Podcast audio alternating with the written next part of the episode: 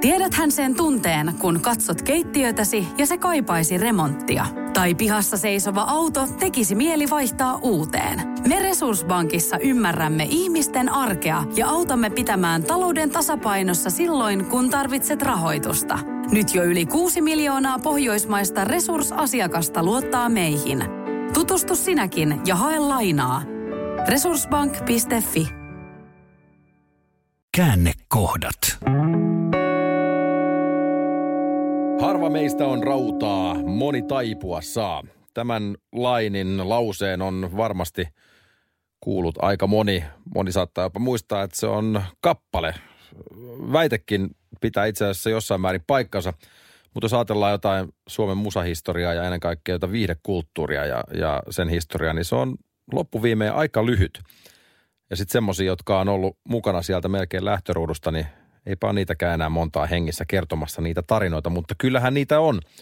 Itse asiassa muistan yhden kaverin faija oli aikanaan Irvinillä duunissa. Jotenkin se taisi olla niin kuin roudari ja bussikuski samaan aikaan. Se kertoi meille aina sotatarinoita, kun oltiin muksuja, kun kantoi joka päivä pari kassillista kossua ovesta sisään, kun oltiin rundilla ja kaikki juotiin.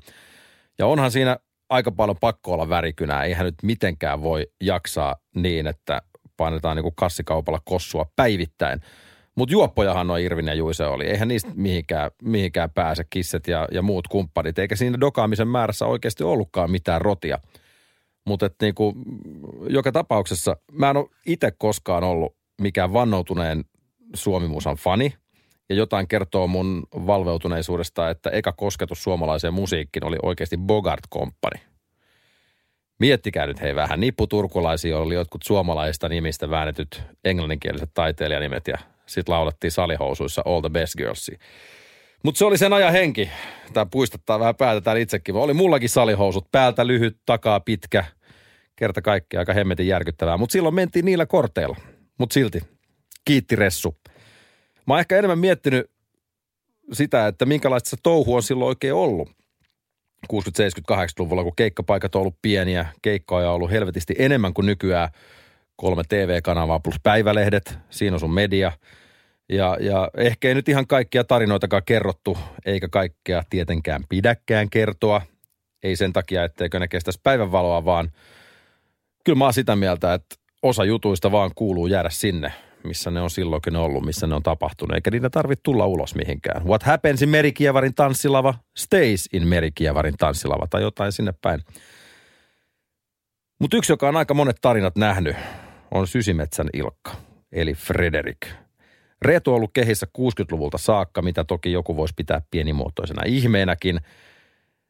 Eikä Reetu ole paljon kumarellut ketään, ja se on kieltämättä vienyt hänet siihen pisteeseen, missä hän nyt on niin hyvässä kuin pahassakin.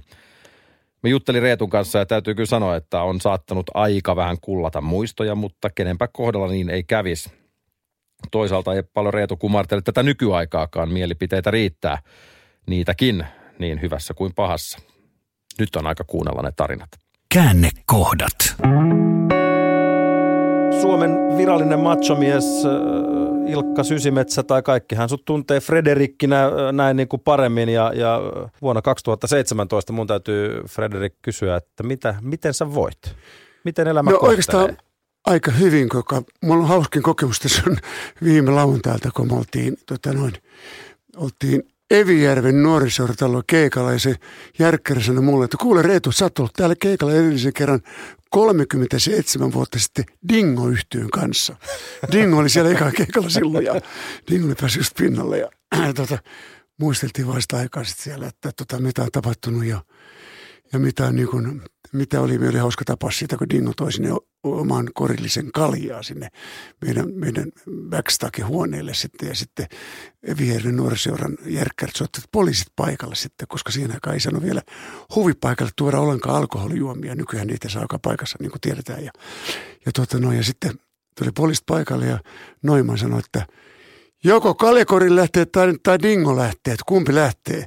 Että mä menen kuuluttaa tuonne mikrofoniin, että, että tuota, poliisto vie meidän eikä me soita ollenkaan, että repikää tämä Evielevin nuoriseuratalon palasiksi. Niin poliistana mietti vähän aikaa, että no, saa olla. se on tässä se hauska tapaus siinä, että, että tuli vähän muista se, se rovan muisto, koska mä olin sitten siinä myöskin mukana sä, sähälyksessä mukana, kun hirveä kasa oli poliisia eli viereen nuorisortalolla ja se kaljakori kummitteli siinä keskellä lattia sitten ja, ja tota, no, saiko se olla siinä vai ei, koska se ei ole saanut lain mukaan olla siinä se kaljakori. Näin on vähän maailma muuttunut. Näin se on, näin se on. Reetu, sä oot yli 50 vuotta tosiaan ollut mukana Suomen, Suomen viihdekentässä. Ja, ja jotenkin mua ihmetytti se, että aika vähän susta löytyy mitään sellaista haastattelumateriaalia tai mitään muutakaan dokumentaatiota näin internet-aikana sieltä alkuvuosista. Ja ja Siinä on olemassa syy, mä Mennään sinne, mennään no. sinne myöhemmin, mutta mut mennään vielä ennen siihen mm. aikaan, kun, kun tota niin, susta ei vielä tiedetty, että, tai et itsekään vielä tiennyt, että mikä oikein tulet kenties vanhempana olemaan. Niin kiinnostaa se, että onko sun perheessä ollut, kun sä oot ollut lapsi ja, ja nuori, no onko siellä ollut musikaalisuutta tai taiteellisuutta?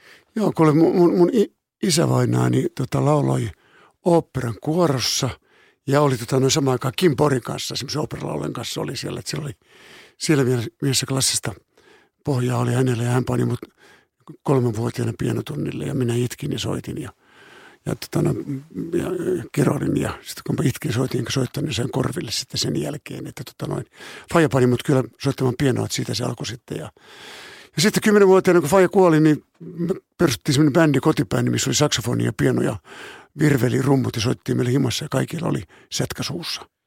Kymmenen vuotiaana? Kymmenen vuotta, juu, juu. Me poltettiin kaikki röökiä silloin ihan kovasti. Ja jammattiin rock'n'rollia, jammattiin, tiedätkö, niin rockihan tuli silloin 50, 50-luvulla. 50 50 50-luvulla tuli sitten 55 vuonna suurin piirtein olympialaisten aikoihin, niin silloin me jammattiin, oli kova bändi, trio siellä jammattiin. Sitten se alkoi sitten. Ja sointujakin oli suurin piirtein kolme. Että kolme oli, sitä, joo. Sitä klassista, klassista shubidubia. Joo. Tästä pianosoitosta ja, ja itkuista ja potkuista ja raivareista, niin lapsuus ei välttämättä ollut kuitenkaan kovin aurinkoinen, eikö? No ei, kyllä silloin oli aika raju kyllä. Että oltiin kadulla, tapeltiin, kadulla ja meillä oli semmoinen jengi tuossa. Käytiin aina täällä Lauttasaaren puolella hakkaamassa Lauttasaaren jätkiä nokkaa ja tapeltiin Katanokan porukan kanssa ja, ja sitten Larun jengin kanssa. Ja Nenihän sanoi ylpeänä mulle, että minä olen ollut Lauttasaaren jengin pomo. Eli oli semmoisia jengiä täällä Helsingissä ympäri tota noin, eri kaupungin osin, osin keräytyi sitten oma porukka ja kaikki, koko Helsinki oli, oli asutettu siis myöskin keskusta. Ne oli kaikki asuhuoneistoja. Että sitten yöllä, yöllä ei ollut, iltaisin ei ollut mitään muuta tekemistä muuta kuin tehdä pahaa ja tapella. Et me rehesti sitten ja meidän jengin pomo oli Pertti Purhonen. Legendaarinen Purtsi Purhonen. Kyllä, kyllä legendaarinen Purtsi Purhonen oli. Ja sitten aina kun tuli, tuli tota, joku jengi ja, ja sitten tuli tappelutilanne, huudettiin aina, että Purtsi, apu tänne näin, nyt tarvitaan purtsia lyömään. Ja purtsi tuli sinne, kun se oli kova nyrkkeilijä silloin, niin se aina tinttasi sitten vastapuolin jengin pompon perseelleen ja, ja niin kävi, että tota noin, öö, me olimme sitten se parempi jengi ja vahvempi jengi sitten, että tämmöistä kaikkea mukavaa. Vähän bronximeininkiä. No tota, palatakseni vielä edesmenneeseen Ilmari isäsi, joka kuoli, kun olit, olit 10-vuotias, niin ilmeisesti – hänkin aika tavalla alkoholia käytti, eikö näin? Joo, hän kuoli taksiin. Mun faija kuoli jo, isä kuoli taksiin ja aika traagisesti kuoli taksiin. Ja sitten kun aikanaan sitten tuli tulokset sitten, kuinka paljon hän oli sitä viinaa juonut, niin, niin siellä mä näitin näytti mulle, kun mä olin sitten 10-vuotias, näytti sitten pöytäkirjat mulle ja se luki, että 5,2 promille oli veressä ollut alkoholia. Että. Siinä ei ihan ensimmäisen päivän reissulla oltu. Että. Siinä oltu ensimmäisen, joo ei ollut kyllä jo vähän. Ja sit se on sitä sota traumaa, mitä hänellä oli sitten niin kuin monella. Monella sen, muullakin sota joo, ja sodassa oli, olleella. Että. Koska kaikki joi sitten siihen aikaan, joi hirveästi juotiin viinaa ja sitten röökiä ostettiin irtotupakkia, myytiin mm. tuossa Kaisanimen kadulla, myytiin keskustassa. Asematorilla edellä kiskasta irto mm. savukkeita viisi penniä kappale. Mutta toikin, toikin on hassu tommonen, tommonen juttu, että, että sä sun isäkin on, on, on sodassa ollut, niin, niin siitä ei hirveästi puhuta tänä päivänäkään, vaikka ei. tuolta tuntemattomista tulee uusia versioita ja näin, Joo. niin siitä ei puhuta, että kun – kun, kun toi sota on loppunut, niin, niin sen jälkeen sitten sodassa olleet Joo. nuoret ja, ja keski-ikäiset veteraanit on, ryyppäsi ihan helvetisti ja, ja, se varmasti näkyy myös perhe-elämässä. Näkyy. Ja sitten mun faija kuuluu siihen kuuluisaan Olavi Virran tota noin, tornin porukkaan. Eli aina kun Olavi Virta tuli keikalta tota, kotiin, kun se läällä Helsinki oli keikalla, niin siellä oli muovikassa täynnä rahaa. Siellä oli varmasti monta tonnia rahaa siihen aikaan. Ja, ja se on ollut iso raha siihen joo, aikaan. siihen aikaan. Sitten se toisen kassin sinne keskelle pöytää. Siellä pari, pari tukkoa istui siellä tornin, tornin kapakassa ja, Ja sitten kun piti valomerkki tulla, niin Virta huusta, valomerkki tulee sitten kun minä sanon. Sanoi Virta siihen ja sitten juotiin aamuun saakka niitä virran rahoja ja faija sitten ja ryyppäsi sen kanssa sitten. Mutta mulla oli myöskin kuuluisa faija, se oli taiteellista aika kuuluisa.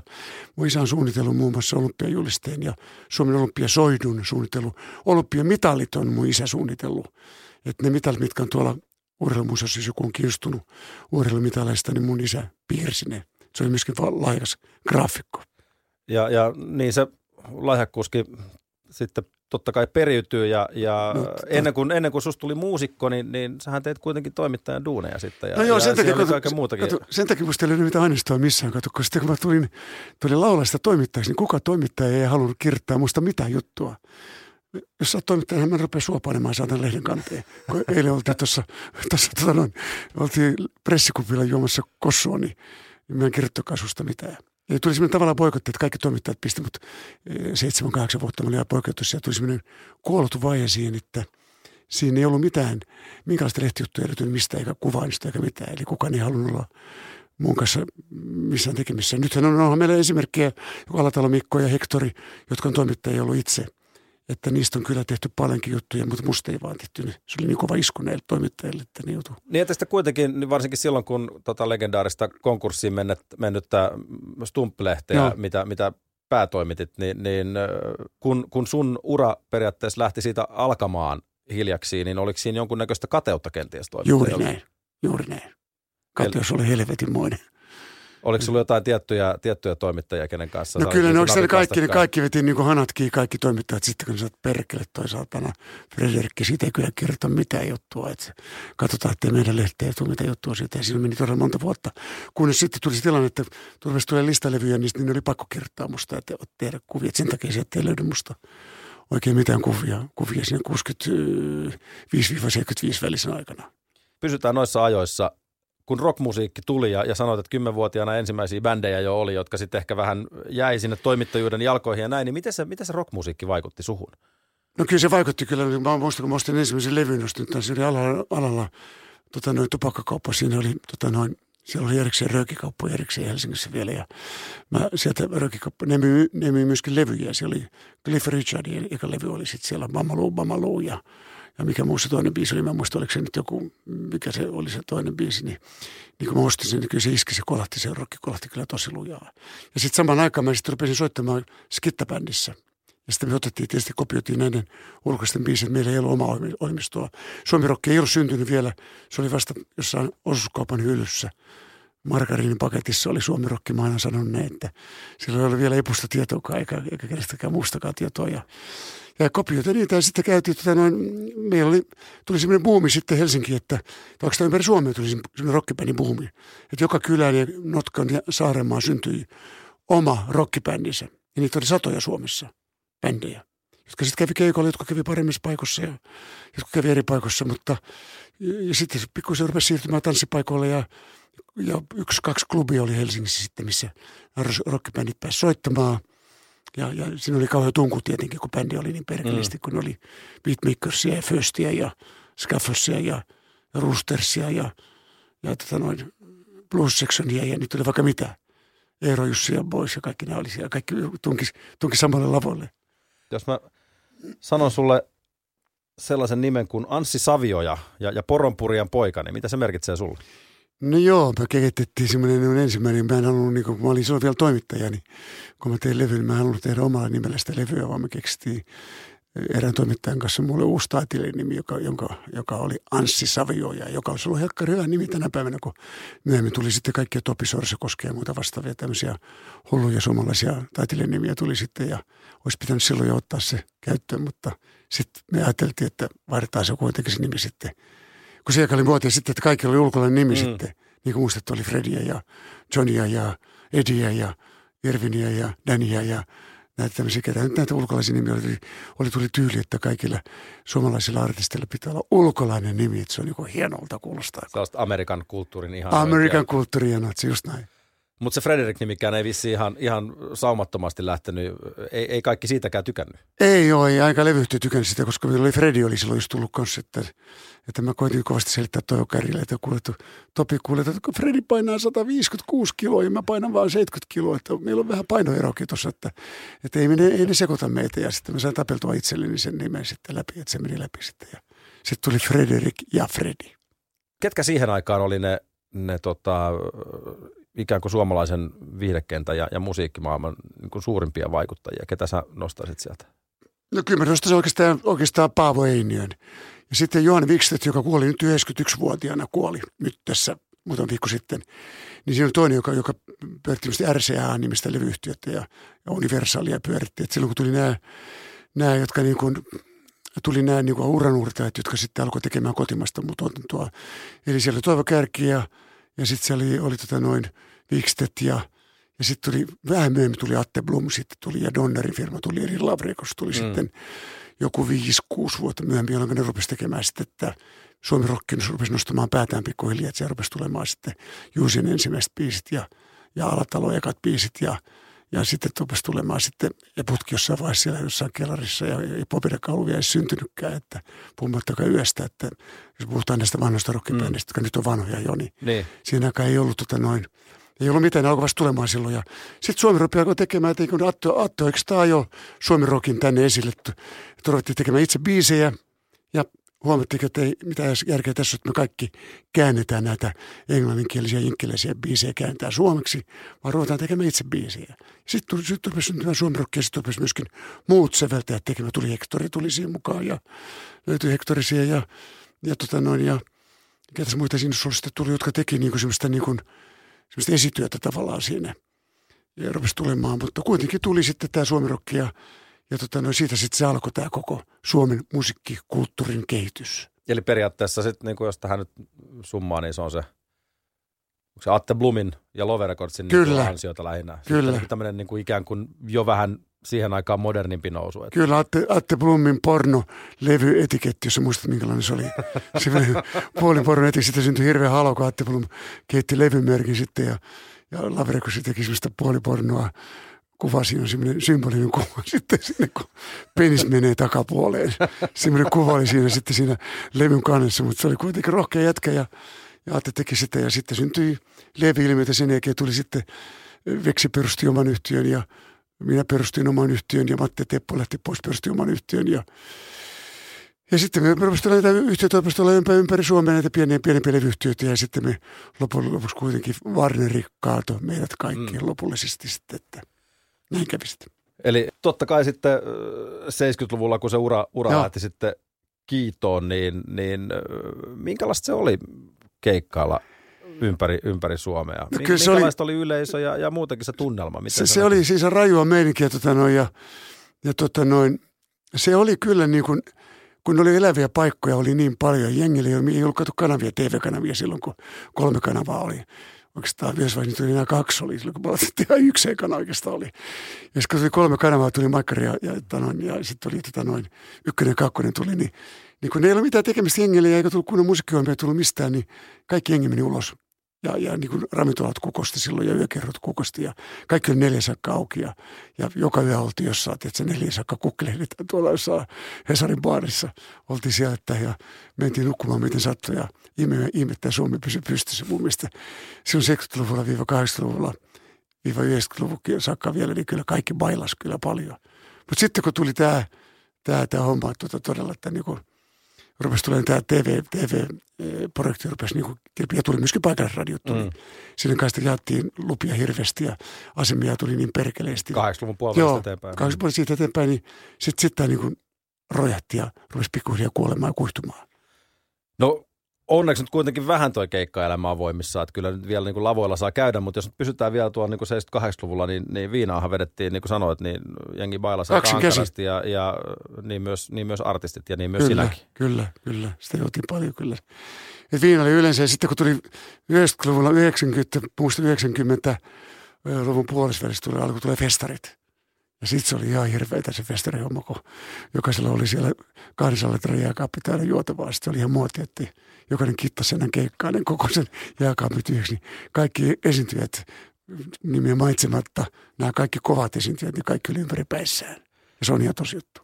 Nyt tietenkin tiedetään, että, että sä oot korki laittanut kiinni ja, ja näin, niin, niin silloin kun mentiin kovaa ja kaasu oli pohjassa ja kenkä, No vedin kaksin käsin. kenkäkone oli puolella, niin, niin vedit sä niin kuin ennen keikkaa, keikan Ennen keikkaa, aikana ennen, ennen keikkaa pullo ja keikan aikana toinen pullo. Tai keikan jälkeen toinen pullo.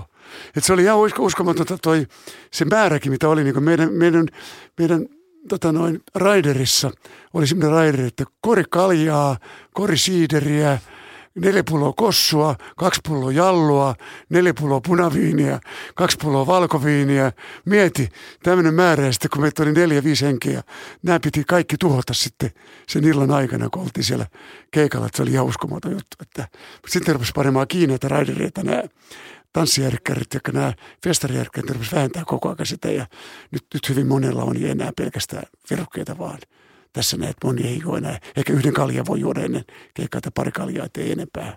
Kukaan ei uskalla oikein esiintyä enää kännissä, mutta silloin oli kaikki ympäripäissään. Ja, ja siinä on tota, niin totta kai yleisökin ryyppäsi silloin. Ei, ei, No kaikki ei, on, joo. Et, et siellä on niinku, Joo. et siellä on niinku vanhat ja nuoretkin mennyt samalla lailla, mutta, mutta onko sulla niinku, jos ajatellaan yleisesti, sanotaan nyt vaikka se 80-luku, joka on nyt selkeästi ollut Oh. niinku aika, aika, aika märkä kaikin puolin, niin, niin minkälaisia, onko mitään muistikuvia ja tällaisia muita? Onko se vaan ollut semmoista niinku hataraa huttua, kun on vaan menty ja tehty keikkaa keikan perään vai, vai miten, sä niinku, miten sä näin jälkeenpäin ajattelit sitä aikaa? Kyllä se oli semmoista vähän, vähän niin kuin sumussa huttu, että kun keikkapaikka oli paljon ja keikkoja oli helvetisti. Ja mä, mä sain ensimmäisen kultalevyn vasta 79, eli 80. Sain Chingis kanssa ekan kultalevyn. Totta kai mulla oli helvetimoinen vienti, mulla oli 364 keikkaa vuodessa. Eli joka päivällä keikkaa. Parantajan päivänä on kaksi keikkaa. Niin, tota noin, niin mä menin tukkaputkelle ympäri Suomen edestä takaisin 10 vuotta. Ajoin Suomen ristirastiin. Että kyllä se oli semmoista niin kuin aamulla kankkussa kamat koko ajan ja seuraava paikka illalla ja, ja taas uusi keikka ja taas kamat koko ajan. Dokasit se joka päivä siellä? Joka päivä, joo. Kyllä. Ja ajatellaan, että 364 keikkaa. ja se jouluaatto nyt ehkä on Niin. siinä ollut se, millä ei No. ollut keikkaa, mutta, Se mutta, klökiä. mutta tota niin, tuossa niinku tällaista niin kuin nuorta keski-ikäistyvää toimittajaa Niin. pistää ihmetyttämään, että miten tuommoisen kestää. No kato, mulla oli urheilu taas, että mä treenasin kuin hullu silloin nuorempana, että mä olin aika monen. Mä aloin sitten pelaa tennistä muuta ja mä voin kilpaa. Mä pelasin vesipalloa, pelasin tota noin mestarussarjassa ja mulla oli tämmöinen yleisfyysinen kunto oli helvetin hyvä silloin. Että mä, se oli se pohja, mikä piti sen. Ja sen takia nämä Ervinit ja muut joi itse hengiltä sitten ja Juuset, sitten, jotka ei kestänyt sitä, tiedätkö, että ne, niin kuin Patenkin piti panna korkikin tässä, jopa kahteen kertaakin tässä, koska olisi muuten henki lähtenyt. Ihan todella, mm. todella, että tässä on kyllä viina vienyt aikamoisen kasan näitä laulajia on vienyt yksinkertaisesti. Kyllä. Ja sitten tulee tietenkin toinen vaihe sitten, että osa taiteilijoista turhautuu jolta loppukeikat. Sitten kun alkoi alamäki, mm. alkoi tulemaan sitten 85 vuoden jälkeen.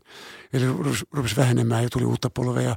Tämä vaihtui tämä, tämä iskemä esittäjät, että tämä rupesi tulemaan niin kuin mä kerroin, että Popedaa ja Yötä ja muuta rupesi tulemaan tähän ja ja, ja Eput ja muut oli, oli kovassa samassa ja rupesi tulemaan niin uusia esiintyjiä, niin sitten osa, osa tipahti toisesta päästä pois. Mm. Ja ne, ketkä ei pärjännyt, niin ne joi sitten itsensä hengiltä.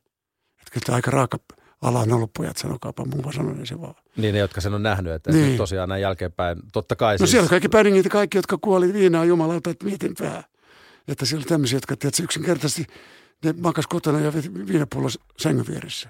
Se on traagista tämä homma. Se on kyllä totta, Joo. näin jälkeenpäin ajateltuna, niin, niin, ja varsinkin just sitä ajattelinkin tässä, että, että onks, ootko koskaan, tai kuinka monta kertaa olet näin jälkeenpäin ajatellut pysähtynyt ja miettinyt niitä aikoja. Ja me ollaan miettinyt, ollaan, me ollaan miettinyt monta kertaa niin puhuttu siitä, siitä jo monen laulan kanssa puhuttu siitä, että jos me laitetaan laskemaan, että moniko on kuollut nyt viimeisen 30 vuoden aikana viinaa, niin siellä oli jo Olavi Virtaa ja Laila Kinnusta ja Arto Sotavaltaa ja, ja Penningiä ja Irviniä ja, ja tämmöisiä ihan puhtaasti siis ihan juoneet itse sitä hengiltä.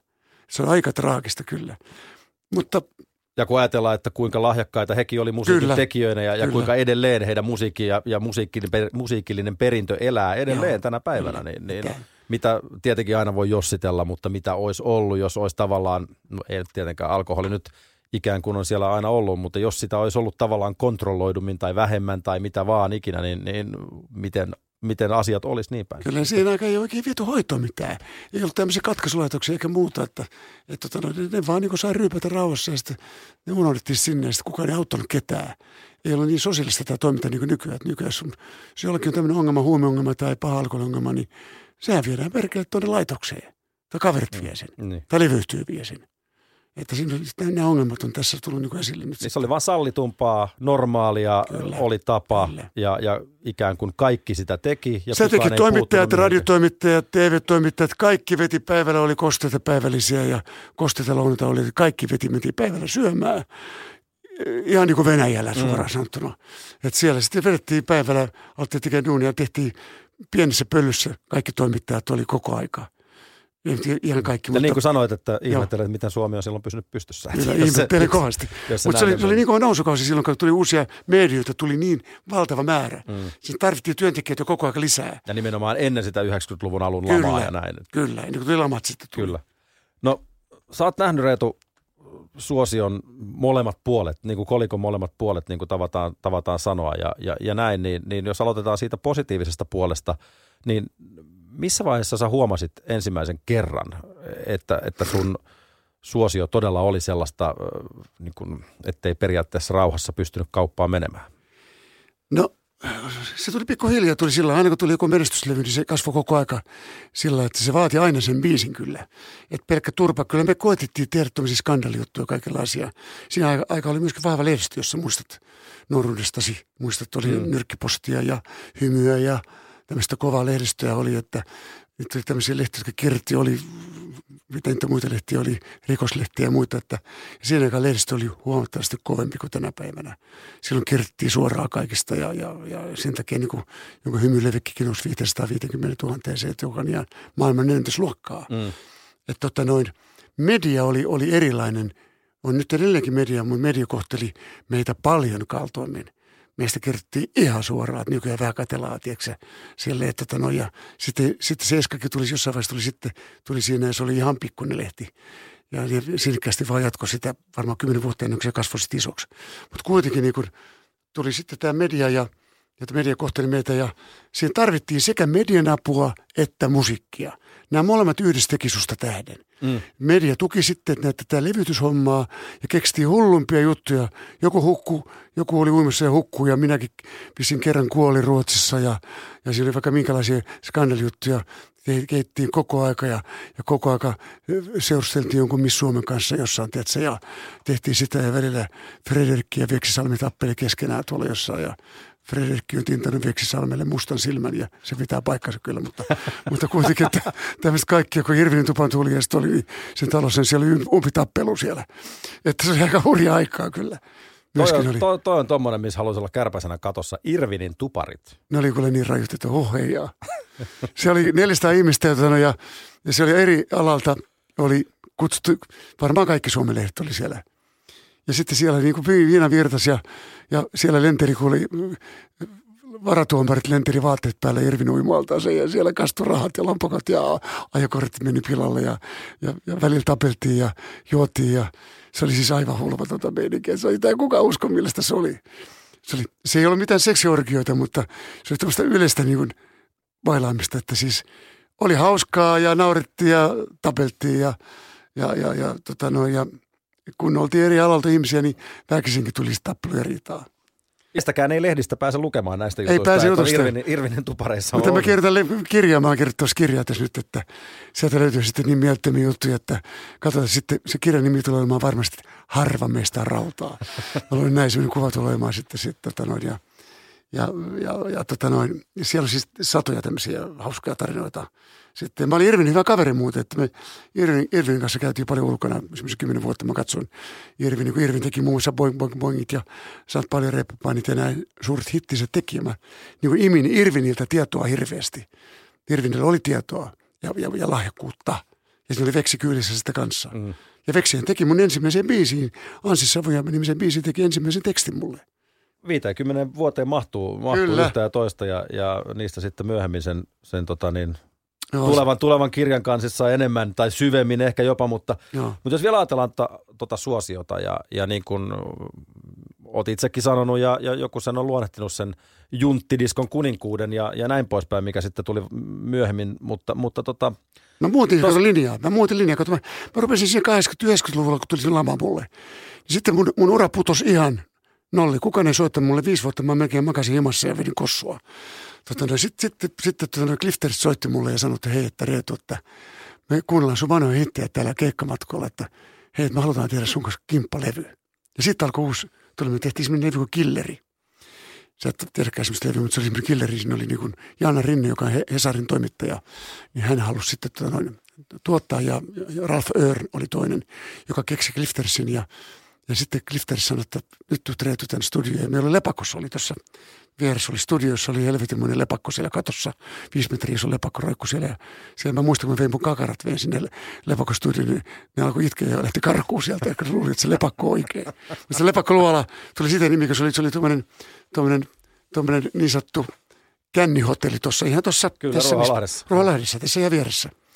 Ja tuota, siellä oli studio sitten ja siellä me tehtiin tekemään uusia biisejä uusilla teksteillä ja sieltä tuli uusi nousi ja, ja sieltä se oli kaikenlaisia hulluja biisejä, muun muassa Tohtori Fackenstein ja tämmöisiä kaikkia hyviä vanhoja evergreenejä, joita käänti uusilla sanoilla. Sieltä tuli uusi nousu ja, ja sitten seuraava nousu tuli sitten, sitten 5-6 vuotta eteenpäin oli Maskara. Ja mä tein Maskaran kanssa tein mm. levyn.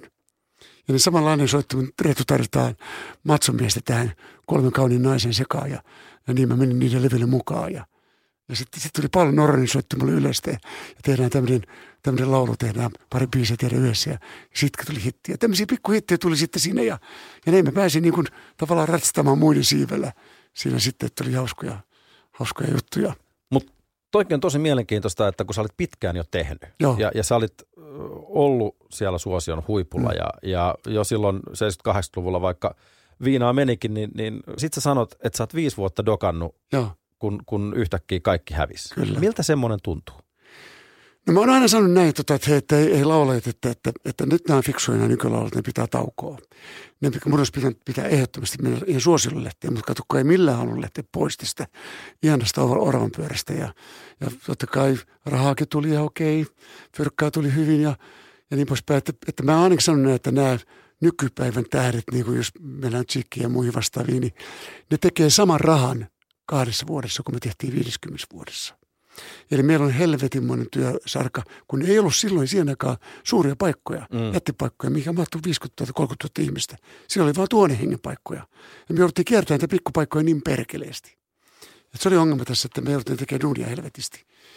Että tota, se oli ongelma siinä, että, että että, että siis tuli myöskin juotua paljon. Kyllä, kyllä. Mutta se just, että, niinku, että, että kun sä oot niinku siellä suosion huipulla joo. ja sitten tavallaan en nyt... En Mä puhutin monta kertaa siitä. Niin, en nyt sano yhden yön aikana, mutta, mutta se ensimmäinen, kun se joo. yhtäkkiä loppuu, niin, niin totta kai se, se, se suosio, sehän huumaa. Niin kuin sanoit, niin tauolle ei, ei kärsi jäädä tauolle, kun ei. haluaa olla siellä ei. ja, ja, ja tulee tavallaan iskeä semmoinen tietynlainen vauhtisokeus. Se on, se on karmeata, kun se iskee ja sitten kun se masennus iskee, että se, ja jos sitä tajua, niin monet jää tuohon kapakkaastelle, sitten menee kapakkaan hakea turvaa sieltä ja hyväksyntää kapakoista. Kaverit taputtaa olkapäälle ja tarvitsee esimerkiksi Kissa Häkkinen. Niin ryyppyseuraa löytyy aina. Joo, Kissa Häkkinen rupesi hurrikaanista tipatti, tipatti, tuli lamakausi hurrikaanisille, ja hurrikaanisille levyt oli syötty puhki. Kissa alkoi dokaa vielä enemmän, se joutui sairaalaan. Se oli kaksi kuukautta Meilahdessa. Lääkäri sanoi, ei pisarakaan viinaa. Se pääsi pois sieltä. Lääkäri se meni suoraan kapakkaa, Häkkinen kuulutti ovella, että kuningas on palannut takaisin. Kuka tarjoaa kissahäkkiselle kymmenen kossua? Se oli kaksi minuuttia, se oli kymmenen kossua. Saako ryyppää uudestaan? Kaksi viikkoa henki pois. Mm. Ja tämä on ihan karmeita tämä, että ei kestä sitä alamäkeä. Kaikille tulee alamäki, ylämäki, alamäki, ylämäki, alamäki, ylämäki. Jos vaan jaksaa taistella, niin kaikille tulee se hetki, jos sä teet duunia koko aika, jos sä taas nouset sen takaisin aloharjalle ja taas tulet sieltä alas. Tuossa vasta tietenkin tulee se vi- viimeinen nousu. Kyllä. Tai kyllä. viimeinen lasku. No, mutta Silloin aika, pannaan, aika, arkkuun pannaan nimi. Mutta kun sä puhut tuosta, Reetu, nimenomaan, että et, et, et jos et sä tajuu sitä, että et, niin siihen ei saa jäädä vellomaan. Ei. Niin, niin miten, miten, sä, miten sä hiffasit se, jos sä oot dokannut No, sitä kossua no, no mä vaivun kanssa siinä, kato viiden vuoden putkeen siihen sänky, sänkypojalle. Joo. vittu kossuu joka päivä, Joo. niin onhan se nyt niinku käsittämätöntä, että, että mä nyt katon sua tässä ist- Joo. silmiin ja, ja Joo. sä oot siinä niinku tolpillas ja kondiksessa kaikille. No mä odotin, kato, miksei puhelin soi? Miksei kuka soita mulle? Miksei kuka lehti, lehti halua musta haastattelua? Miksei kuka tota, halua te- tehdä muksi levyä? Että, että mi- mi- miksei, tota, miksei, mitä pitää tehdä nyt jotain? Ja mä istun ja odotan ja odotan ja odotan ja eikä tavara mitään. Kunnes yhtenä päivänä puolin soittaa ja soittaa, Luri, Luri soittaa Cliftersistä tai, tai Jiri soittaa mulle, että hereetu, että keksi tämmöinen idea. Että nyt, hei, eka keikka on kahden viikon päästä kaivohuoneella. Me ollaan vuokrattu kaivohuone, niin, niin puolesta tunnissa myytiin 2000 lippua kaivohuoneelle. Siitä se alkoi. Näin pienestä se voi alkaa. Just, just näin, ja ja koskaan ei tiedä. Ja Ei. oletettavaa tietenkin on, että kukaan himasta tuu välttämättä Ei tuu hakemaan. sua, pitää ei. tietenkin itsekin No tehdä kyllä. se hommaa, mutta mut olit, sä, olit sä masentunut? Olin. Siis mä olin todella masentunut. Ja kaikki masentuu näistä laulajista, joille tulee se niin sanottu laskukausi, kun tulee. Olkoon se sitten kuka tahansa meistä, niin meistä ei kukaan pysy putkeen koko aika pinnalla. On sitten siltsu tai tsiikki tai joku, niin kakku, pakko on jossain vaiheessa pitää taukoa. Ja jos nykyään ne tajuukin pitää taukoa, että ne pitää, mm. ne on hiljaa sitten. Tai sitten on niin helvetisti rahaa, että ne voi niinku levitellä niitä rahoja, kun laskeskella kotona pankkitiliä. Että siellä on niin kuin huomaatte näillä, näillä, näitä verotietoja, mitä nyt on ollut, näillä on aika huikeat, huikeat tienistit näillä nykyartisteilla. Niillä on kaikilla jakamattomia varoja yhtiö, osakeyhtiössä miljoonat tolkulla. Mm. Tässä on aika monta miljonääriä nyt tullut tässä viimeisen 15 vuoden aikana.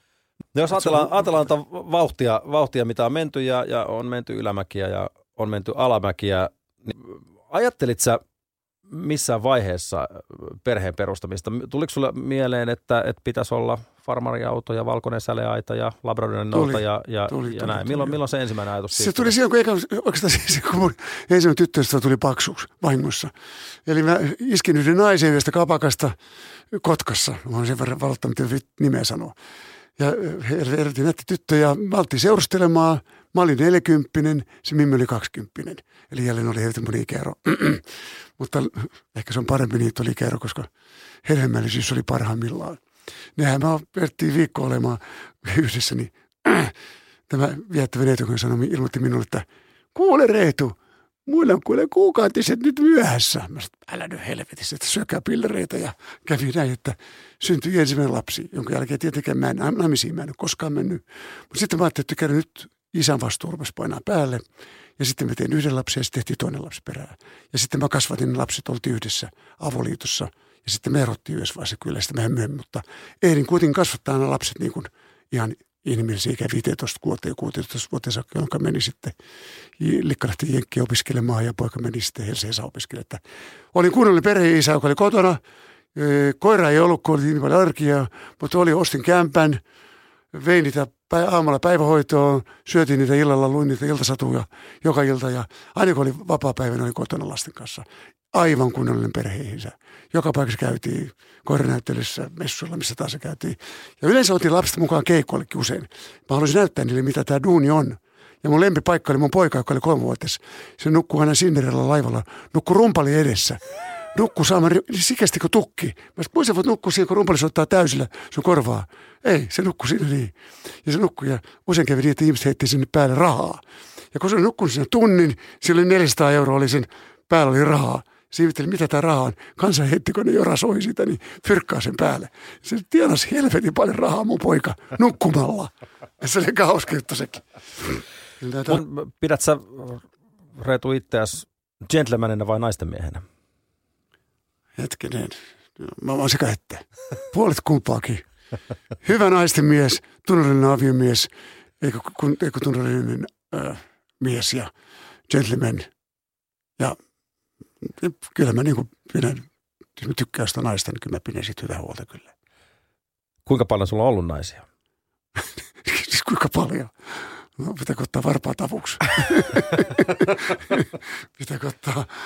Joo. No Kyllä esimerkiksi- mä, no, no, mulla on semmoista neljä, viisi pitkää suurta ollut, aika pitkiä ollut, semmoisia seitsemän vuoden, kymmenen vuoden, 15 vuoden suhteet. Että mä oon niin semmoinen, semmoinen niin vanha aikainen, että mä oon seurustellut aina koko ikäni jonkun kanssa ollut. Että mä, en, mä en pysty elämään ilman naista, että valitettavasti mä haluan sinne peetualle jonkun aina, joka, jota voi rapsuttaa. Se on hauskaa, kun tänä päivänä Niin. nyt eletään vuotta 2017, niin, niin ja muistuttaisin vielä, että täytyy nyt sen verran vielä avata muillekin, että kun 50 vuotta tehdään taiteilijan työtä, niin, niin syntymävuosi on ollut 45, niin ajat on muuttunut. Joskus joku on sanonut, että naisilla on ollut keikkapaikoilla varsinkin enemmän huumorintajua kuin ennen. Onko, pitääkö väite joo, paikkansa? nyt, nyt on aika mielenkiintoinen asia, kun tässä keskustellaan tästä, tästä niin sanottu ahdistelusta, tai onko se millä se nimellä, niin seksuaalista ahdistelusta, niin mä en ymmärrä tätä asiaa, tota, että nyt, nyt kun naiset kitisee nämä, nämä jotkut, jotkut sosiaalitantat, tai mä en nyt ole ilkeästi sanon tytöstä, tämmöiset naiset, jotka niin kuin ajaa tämmöistä asiaa, että, että ei se enää koskettaa ketään, okei, missä se raja vedetään, ja ei saa niin kuin, tota, noin, osoittaa niin kuin, seksuaalista kiinnostusta ketään kohtaa, niin millä helvetissä tässä kohtaa enää tapaa naisia, kun niitä ei usko lähestyä niitä kohti ollenkaan. Mutta kun mä oon lavalla, niin kyllä naiset puristelee mua munista niin perkeleesti. Millä helvetin oikeudella? En mä loukkaudut sit yhtään. Mä sanon, että puristakaa vielä toisenkin kerran. niin, et tota, no, mä, mä en ota tuommoisena, mä otan sen niin kuin sen asian. Ja jos joku mies nyt sanoo jollekin naiset, että sulla on nyt nätti takapuoli tai, tai sulla on, sulla on, sulla on sä oot niin hyvin treenannut ja, ja sulla on ihana rintamus taikka, taikka ihanat hiukset taikka niin ja liimartelee naista ja sanoo, joka pitää usein paikkansa. Niin tämä naisottaa, naistuttaa tämän seksuaalisen ahdistelun, joka se on musta typeryyden huippu naiset, menkää nyt itsenne oikein kunnolla, että lopettakaa tuo hössötys, että, että koska se on selvä jos ruvetaan niin käymään kiinni, niin silloin voi vetää sitä kyllä luuvitosella otsaa. Mutta, mutta, mutta jos nyt joku, tiedätkö, halaa jotain, ei esimerkiksi halaaminen varmaan kieltään kohta. Kyllä mä halaan jotain naista, eikä yksikään hänen ole vielä lyönyt mua. Päinvastoin sanon, sanon, että halaa vielä toisenkin kerran. Onneksi meillä löytyy vielä sellaisia naisia, joilla on huumoritaju. Mutta tästä on taas nostettu tämmöinen kärpäinen niin tehty tämmöisestä seksuaalista ahdistelusta. Mä ymmärrän se, että jos nyt ruvetaan niin selvästi, kyllä nainen, nainen, naisen pitää olla niin valveutunut nyt, että se tajuaa, koska se on seksuaalista ahdistelua ja milloin se on flirttiä. Kyllä flirttiä on kivaa. Sehän kuuluu asiaa, että voi työpaikalla sanoa, kun joku tulee töitä, onpa sulla seksikäs mekko tai kivat kengät ja, ja toi ja voi niin kuin imarilla ja sanoa totuuden. Minä ainakin sanon, jollakin aina niin kuin nainen on, on onnistunut hankkimaan itselleen pukeutumaan hyvin ja tehnyt hyvän kampaksen ja, ja joku pukee sitä. Ja se, tietysti nainen voi nyt terästää muotojaan, sanotaan näin. Jos jollain on iso rintamus, niin olkoon. Koska meillä on, mullakin on pieni pippeli, en mä sitä korosta mihinkään. Mutta kuitenkin, niin kuitenkin voidaan sanoa näin että ei puututa tähän asiaan ja ruveta niin sanomaan, että tämä nyt on helvetti ahdistelu, että sä selvästi niin ahdistelet mua, että kun sä puutut mun niin kuin, minun ulkonaisiin piirteisiin, niin puutut. Että tonne, se on niin kuin seksuaalista ahdistelua, se on kyllä, haistakaa P, koko, koko feministit, kuka tämän on keksinyt. Mua kiinnostaa ennen kaikkea se, että, että kun ajatellaan, sä oot 72-vuotias. Niin. Ja, ja sun videoissa, näissä uusissa, mitä, missä on jatkot ja, ja Mannerheimit ja, ja muut nämä, niin, niin, ja Putin. Ja Putin totta kai. Niin. Vanhan miehen videoissa niin. esiintyy nuoria vähäpukeisia tyttöjä. Minkälaista palautetta sä saat näistä videoista? Erittäin positiivista. Siis ainoa video, mikä mulle tuotti suurta mielipahaa somessa oli, kun mä tein Ladyboyasta tein videon. Niin siinä tuli tuommoinen pari tuhatta kommenttia – ne oli niin hyviä, että siitä on kirja niistä kommenteista. Että suomalaista löytyy kyllä mieli, mielipidettä ja mielikuvitusta, kun ne haukkuu jotain. Ne, ne pyrkii keksimään mitä ihmeellisimpiä vertailuja susta. Susta tehdään suurin piirtein valaskala saatana, joka, joka syö pikkulapsia. Että siis tämä on musta ihan hauskaa. Että, mutta mä en se mieltä, että ja ne, ketkä pelkää, älkää menkö someen tota Suomen somen raivohan on jäälytön. Jopa niin voimakas some on nyt vaikutteena, että se pystyy antamaan potkut jollekin työpaikasta. Ja tämä on väärin mun mielestä. Että somelle on annettu liikaa tilaa nyt, että saadaan niin haukkua ihmisiä niin perkeleesti, nimittäin niitä vaikka minkälaisiksi jouksia runkkareiksi mm. suurin piirtein, että tämä on niin mennyt älyttömyyteen. Tästä mä nikkaa. Sen takia mä en ole somessa. 50 vuotta on niinku ihan helvetin niin. pitkä aika olla no. suomalaisessa viidekentässä. Niin on. mikä, mikä sun salaisuus, Frederik? Onko se nimenomaan se positiivisuus? No, se positiivisuus on se, että mä pystyn mukautumaan ja muuntautumaan koko aika. Et nyt mulla on kaksi levyä tekeillä, räppärit on pyytänyt mua chittaamaan pari levyä, niin kuin vetämään mukaan. Eli nuoret haluamaan mukaan. Ja sitten mulla on sellaisia biisejä, jotka menee niin kuin nuorisoon. Edelleenkin mä teen musaa. Mä vaihdoin sen iskän musiikin siinä, siinä, siinä 80-luvun jälkeen mä vaihdoin niin esimerkiksi 90-luvulla keksin tämän junttidisko-idean. Eli kun mä huomasin, että jengi haluaa bailaa musaa, jatketaan samaa linjaa. Mulla on helvetin paljon kauniita hitaita biisiä siellä. Löytyy 80-luvulla, 70-luvulla, löytyy kymmeniä, jopa sata biisiä löytyy kaunista biisiä hidasta biisiä. Mutta ne on kaikki unohdettu. Ne on kaikki unohdettu. Oon kaikki mustaa vaan, että huh, ha, ha, Reetu, vedä se, vedä Volga, vedä Chingiskaan. Että, että ne jää niin soimaan nämä hurjat biisit. Mutta tuo nimenomaan tuo muuntautuminen on yksi tekijä, jota pitää harrastaa. Ja, ja edelleenkin tämä, tämä, tämä monipuolisuus, että mä pystyn tekemään laulua vaikka perkeleen lenkkimakkarasta, Samari. No mutta jos mennään tähän, tähän bailokulttuuriin, niin sitä niin kuin vuosikaudet, vuosisadat, historia kertoo, että aina ihminen on tykännyt bailata. Totta kai, nimenomaan. Niin, Ja mä haluan tehdä ihmiset, että ne on kiva ja ne bailaa. Mä haluan estää semmoista musaa. ja sä oot itsekin tykännyt bailata. Kyllä. Ja onko tässä ehkä kenties joku pienimuotoinen yhteys? että- Juuri näin. Mä, mä näen, kun niillä on kivaa. Mä tiedän, että mullekin oli noin kiva silloin, kun mä join viinaa vielä. Katkerana kattelen siellä selinpäin, kun muut on ympäri päissään siellä lava edessä. Mutta en mä tiedä, se kuuluu tuo homma ja, ja oikein, että ihmiset saa bailata ja pitää ollakin näin. Että ei tämä nyt, tämä Suomi, Suomi on muutenkin niin ankemaa ja pimeä, pitkä syksy ja talvi ja muuta vastaavaa, että bailatkaa hei. Bailatkaa ja heittäkää kalsareita niin perkeleesti. Ja, ja tehkää ihan mitä tahansa hauskaa voitte tehdä, että mä oon sitä mieltä, että pitää vapauttaa ja unohtakaa nyt nämä helvetin somejutut, tämmöiset pienet pikkumaiset. Älkää nipottako turista-asioista maista aina, että kun aina pitää nipottaa jostain. Aina pitää valittaa jostain. Ja sitten syntyy joku someraivo jotain kohtaa, että, että tota noin, mun mielestä niin tämä metsäkärryjuttu oli viime juttu, muista, joka oli ihan naurettavaa. Että jätkä lentää kahdesta TV-ohjelmasta ulos sen takia, että joku someryhmä kehittää sitä jonkun jutun, kuinka hirveä mies se on ollut. Mitä se on tehnyt? Ei he voi vittu mitään. Eikä puristanut jotain tyttöä käden päässä ja takapuolesta. Onko tämä sen arvosta, että ihminen menettää työnsä ja työpaikkaansa? Ei mun mielestä ole. Anteeksi pyytävällä paikalla, mutta ei tämmöiseen, ei tämmöiseen saisi puuttua, hei. Tiedätkö? Sun pitkän uran aikana, Frederik, oot sä saanut tehdä kaiken, mitä sä oot halunnut. Eikö mä oon tehnyt, mitä mä haluan. Mä en kysy keltään mitä lupaa. Mä oon aina tehnyt. Ajattelin, että mä tein lehteen, niin mä panin lehden kanteen, pistin saatan John Lennonin ja Joko Onon alasti lehden kanteen. John Lennon oli munasilla ja Joko oli pimppa paljana siinä lehdessä. Että kyllä mä teen, niin mä päätään tehdä jostain kova juttu, tämä on kova juttu. Täällä julkaistaan nyt, koska ei kukaan kiele alastomuutta julka, julkaisemista alastonta kuva ihmisistä. Paitsi virkakoneesta ki- kiinnostui se, se nainen, joka teki sen performanssin täällä Helsingissä, joka istui alasti akvariossa, niin sekin kiellettiin. Perkele 60 mummo istuu siellä nakupellinen jossain akvariossa, niin eikö täällä todesta jotain, kuinka ahdasta tämä meidän yhteiskunta on? Kunnes myöhemmin huomattiin, että, se oli väärin, että siltä kiellettiin se alastomuus. Se olisi, se olisi pitänyt saada olla siellä alasti siellä akvariossa. Ei se häiritse ketään, ainakaan minua. Tähän, tähän loppuun, niin, niin ö, 72 vuotta kun on mittarissa, niin, niin kirvestä kun et ainakaan vielä ole kaivoa heittämässä, Ei. lienee, lienee syytä kysyä, että missä on ne jatkot? odotetaan ensi kesä. Ensi kesänä, kun mennään vääntää tuonne Suomeen ympäri tuonne festareita ja eh, mä en voi vielä voi paljastaa, missä mä teen keikkaa, mutta varmasti tehdään vielä keväällä joku biisi, tehdään kesäbiisi lisäksi. Tehdään vähän niin kuin antaa pontta sille jatkoille lisää, mutta jossain on aina jatkot ja, ja kiitoksia kaikille tytöille kutsusta, että pitäkää nyt kesällä saunat lämpimänä, ketkä on kesämökillä kesällä ja tulee festareille, niin Reetta Rikki lähtee. Mä koitan saada Danin mukaan.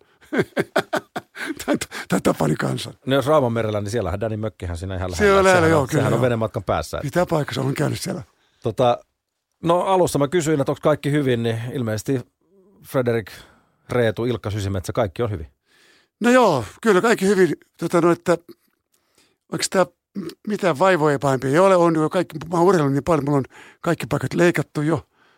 Ja mitä ei voi enää korjata, että olkapäät on leikattu, selkä on leikattu, polvi on leikattu, mutta se kuuluu tähän urheiluun ja urheilija ei enää tervettä päivää, päivää, että mä pelaan edelleen tennistä ja käyn kuntosalilla ja, ja, ja, ja tota noin, en ota enää niin tosissaan tätä mun uraani, vaan myöskin se pilke on koko aika silmäkulmassa. Muistakaa se, että, että jos Frederikki jossain lavalla on olevina tosissaan, niin se on kuitenkin puolet siitä huumoria. Muistakaa se.